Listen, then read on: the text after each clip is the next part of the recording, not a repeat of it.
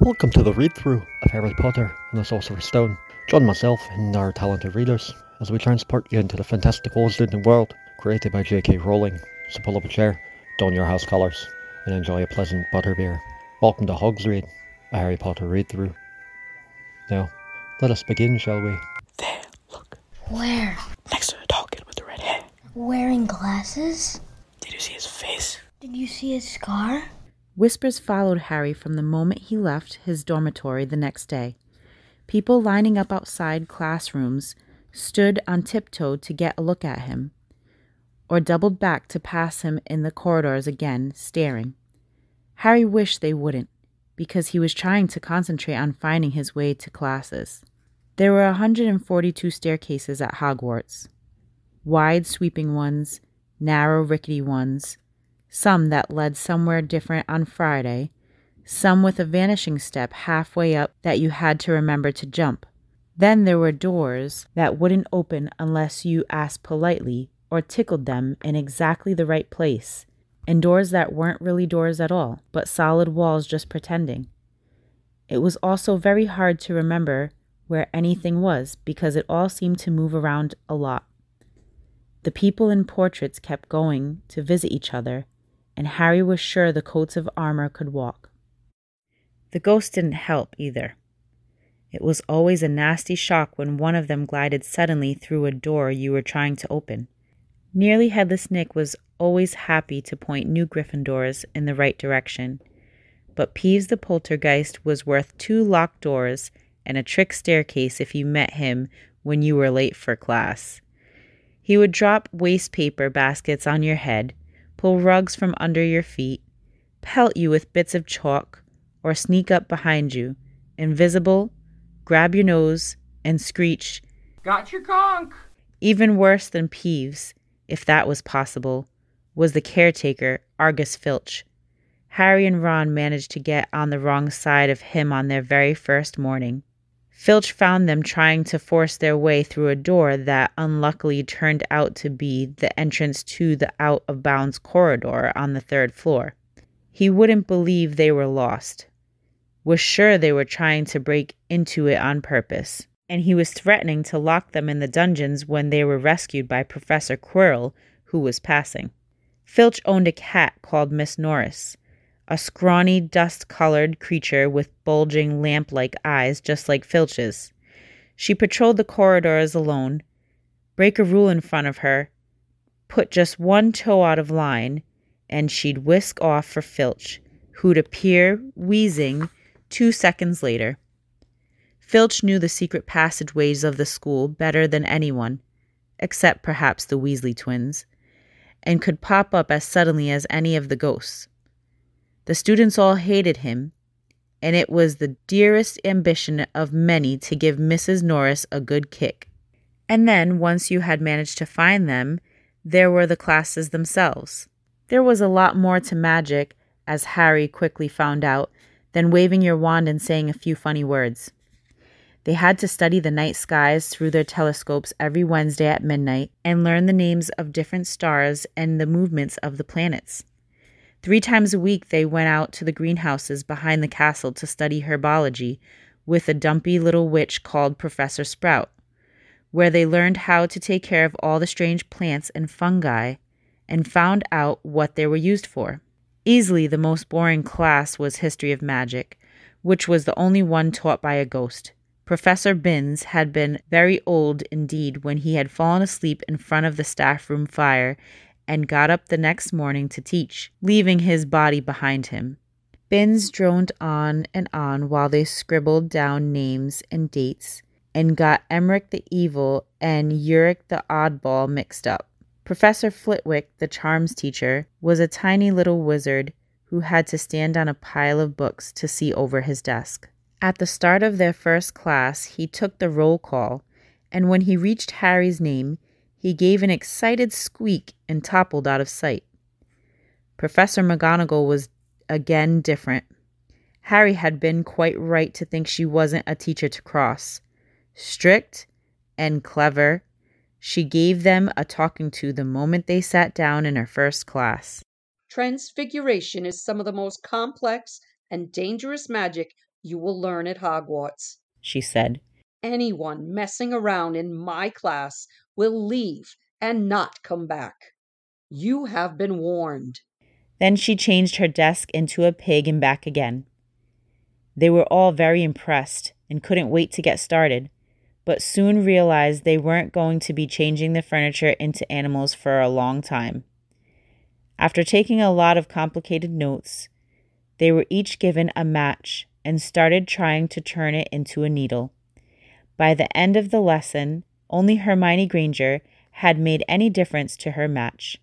Professor McGonagall showed the class how it had gone all silver and pointy and gave Hermione a rare smile. The class everyone had really been looking forward to was Defense Against the Dark Arts, but Quirrell's lessons turned out to be a bit of a joke. His classroom smelled strongly of garlic, which everyone said was to ward off a vampire he'd met in Romania and was afraid he would be coming back to get him one of these days. His turban, he told them, had been given to him by an African prince as a thank you for getting rid of a troublesome zombie, but they weren't sure they believed his story. For one thing, when Seamus Finnegan asked eagerly to hear how Quirrell had fought off the zombie, Quirrell went pink and started talking about the weather. For another, they had noticed that a funny smell hung around the turban, and the Weasley twins insisted that it was stuffed full of garlic as well, so that Quirrell was protected wherever he went. Harry was very relieved to find out that he wasn't miles behind everyone else. Lots of people had come from muggle families, and like him, hadn't had any idea that they were witches and wizards. There was so much to learn that even people like Ron didn't have much of a head start. Friday was an important day for Harry and Ron.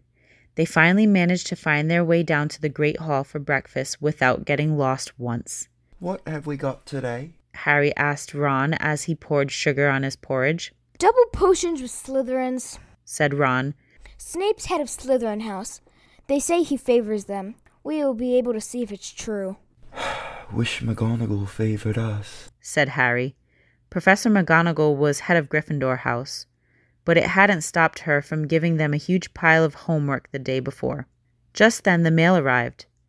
Harry had gotten used to this by now, but it had given him a bit of a shock on the first morning when about a hundred owls had suddenly streamed into the great hall during breakfast, circling the tables until they saw their owners and dropping letters and packages onto their laps. Hedwig hadn't brought Harry anything so far. She sometimes flew in to nibble his ear and have a bit of toast before going off to sleep in the owlery with the other school owls. This morning, however, she fluttered down between the marmalade and the sugar bowl and dropped a note onto Harry's plate. Harry tore it open at once. It said, in a very untidy scrawl, Dear Harry, I know you get Friday afternoons off, so would you like to come and have a cup of tea with me around three? I want to hear all about your first week. Send us an answer back with Hedwig. Hagrid. Harry borrowed Ron's quill, scribbled Yes, please. See you later on the back of the note, and sent Hedwig off again. It was lucky that Harry had tea with Hagrid to look forward to, because the potions lesson turned out to be the worst thing that had happened to him so far. At the start of the term banquet, Harry had gotten the idea that Professor Snape disliked him. By the end of the first potions lesson, he knew he'd been wrong. Snape didn't dislike Harry, he hated him. Potions lessons took place down in one of the dungeons. It was colder here than up in the main castle and would have been quite creepy enough without the pickled animals floating in glass jars all around the walls. Snape, like Flitwick, started the class by taking the roll call, and like Flitwick, he paused at Harry's name. Ah, yes, he said softly. Harry Potter, our new celebrity.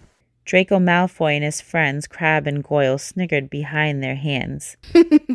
Snape finished calling the names and looked up at the class. His eyes were black like Hagrid's, but they had none of Hagrid's warmth. They were cold and empty and made you think of dark tunnels. You are here to learn the subtle science and exact art of potion making, he began. He spoke in barely more than a whisper, but they caught every word.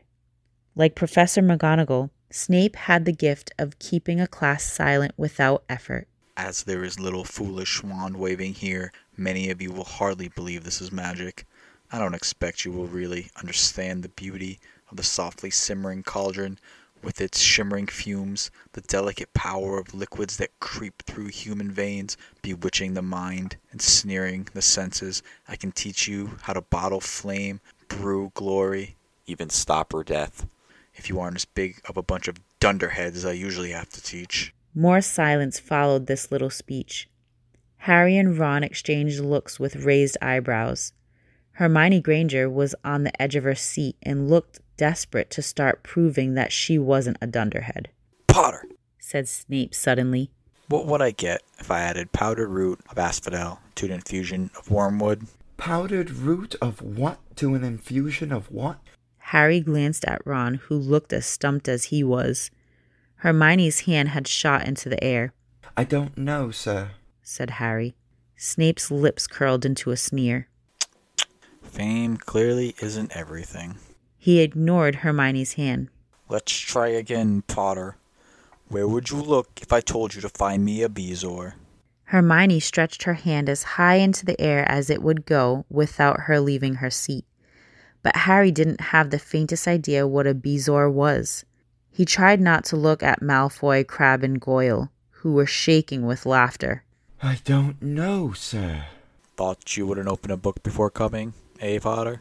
Harry forced himself to keep looking straight into those cold eyes. He had looked through his books at the Dursleys, but did Snape expect him to remember everything in 1,000 magical herbs and fungi? Snape was still ignoring Hermione's quivering hand. What is the difference, Potter, between monkshood and wolfsbane? At this, Hermione stood up, her hand stretching towards the dungeon ceiling. I don't know. Said Harry quietly. I think Hermione does, though. Why don't you try her? A few people laughed.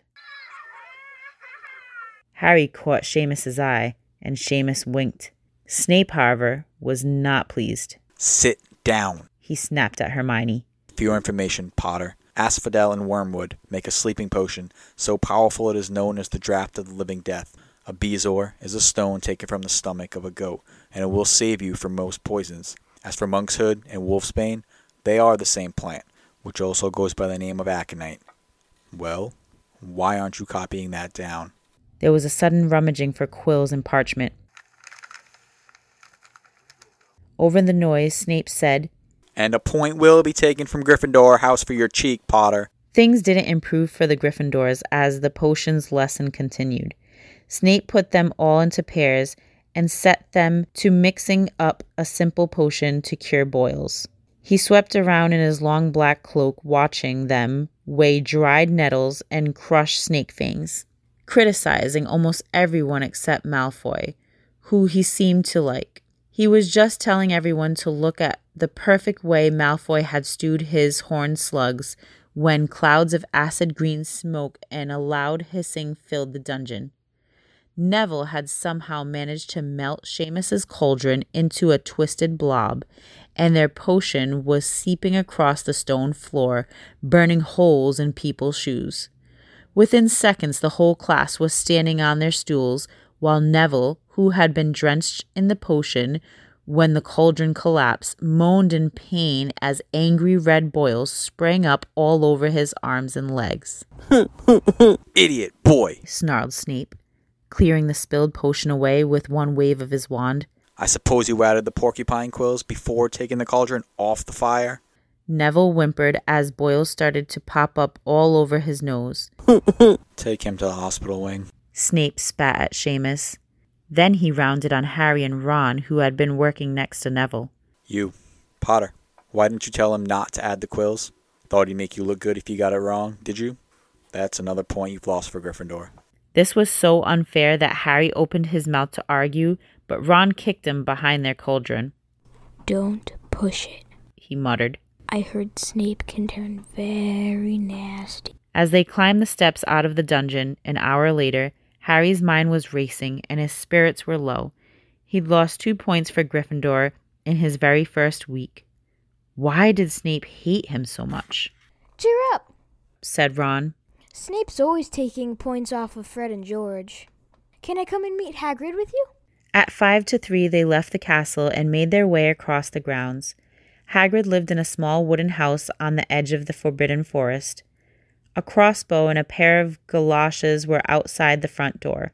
When Harry knocked, they heard a frantic scrabbling from inside and several booming barks. Then Hagrid's voice rang out, saying, Back, Fang, back. Hagrid's big hairy face appeared in the crack as he pulled the door open. Hang on. He said, Back, Fang. He let them in, struggling to keep a hold on the collar of an enormous black boarhound. There was only one room inside. Hams and pheasants were hanging from the ceiling. A copper kettle was boiling on the open fire, and in the corner stood a massive bed with a patchwork quilt over it, Make yourselves at home. Said Hagrid, letting go of Fang, who bounded straight at Ron and started licking his ears. Like Hagrid, Fang was clearly not as fierce as he looked. This is Ron. Harry told Hagrid, who was pouring boiling water into a large teapot and putting rock cakes onto a plate. Another Weasley, eh? Said Hagrid, glancing at Ron's freckles. I spent half of my life chasing your twin brothers away from the forest. The rock cakes were shapeless lumps with raisins that almost broke their teeth, but Harry and Ron pretended to be enjoying them as they told Hagrid all about their first lessons. Fang rested his head on Harry's knee and drooled all over his robes. Harry and Ron were delighted to hear Hagrid call Filch. That old git? And as for that cat, Mrs. Norris, I'd like to introduce her to Fang sometime. Do you know, every time I go up to the school, she follows me everywhere. I can't get rid of her. Filch puts her up to it. Harry told Hagrid about Snape's lesson. Hagrid, like Ron, told Harry not to worry about it, that Snape liked hardly any of the students, But he really seemed to hate me. Rubbish. said Hagrid. Why would that be? Yet Harry couldn't help thinking that Hagrid didn't quite meet his eyes when he said that. How's your brother, Charlie? Hagrid asked Ron. I liked him a lot. Great with animals. Harry wondered if Hagrid had changed the subject on purpose. While Ron told Hagrid all about Charlie's work with the dragons, Harry picked up a piece of paper that was lying on the table under the tea cozy. It was a cutting from the Daily Prophet. Gringotts break-in latest. Investigations continue into the break-in at Gringotts on the 31st of July. Widely believed to be the work of dark wizards and or witches unknown. Gringotts goblins today insisted that nothing had been taken. The vault that was searched had in fact been emptied the same day. But we're not telling you what was in there. So keep your noses out if you know what's good for you. Said a Gringotts spokesgoblin this afternoon. Harry remembered Ron telling him on the train that someone had tried to rob Gringotts, but Ron hadn't mentioned the date, Hagrid, said Harry. That Gringotts break-in happened on my birthday. It might have happened while we were there. There was no doubt about it. Hagrid definitely didn't meet Harry's eyes this time. He grunted and offered him another rock cake. Harry read the story again. The vault that was searched had in fact been emptied earlier that same day. Hagrid had emptied vault 713, if you call it emptying, taking out that grubby little package. Had that been what the thieves were looking for? As Harry and Ron walked back to the castle for dinner, their pockets weighed down with rock cakes they'd been too polite to refuse. Harry thought that none of the lessons he'd had so far had given him as much to think about as tea with Hagrid. Had Hagrid collected that package just in time? Where was it now? And did Hagrid know something about Snape that he didn't want to tell Harry?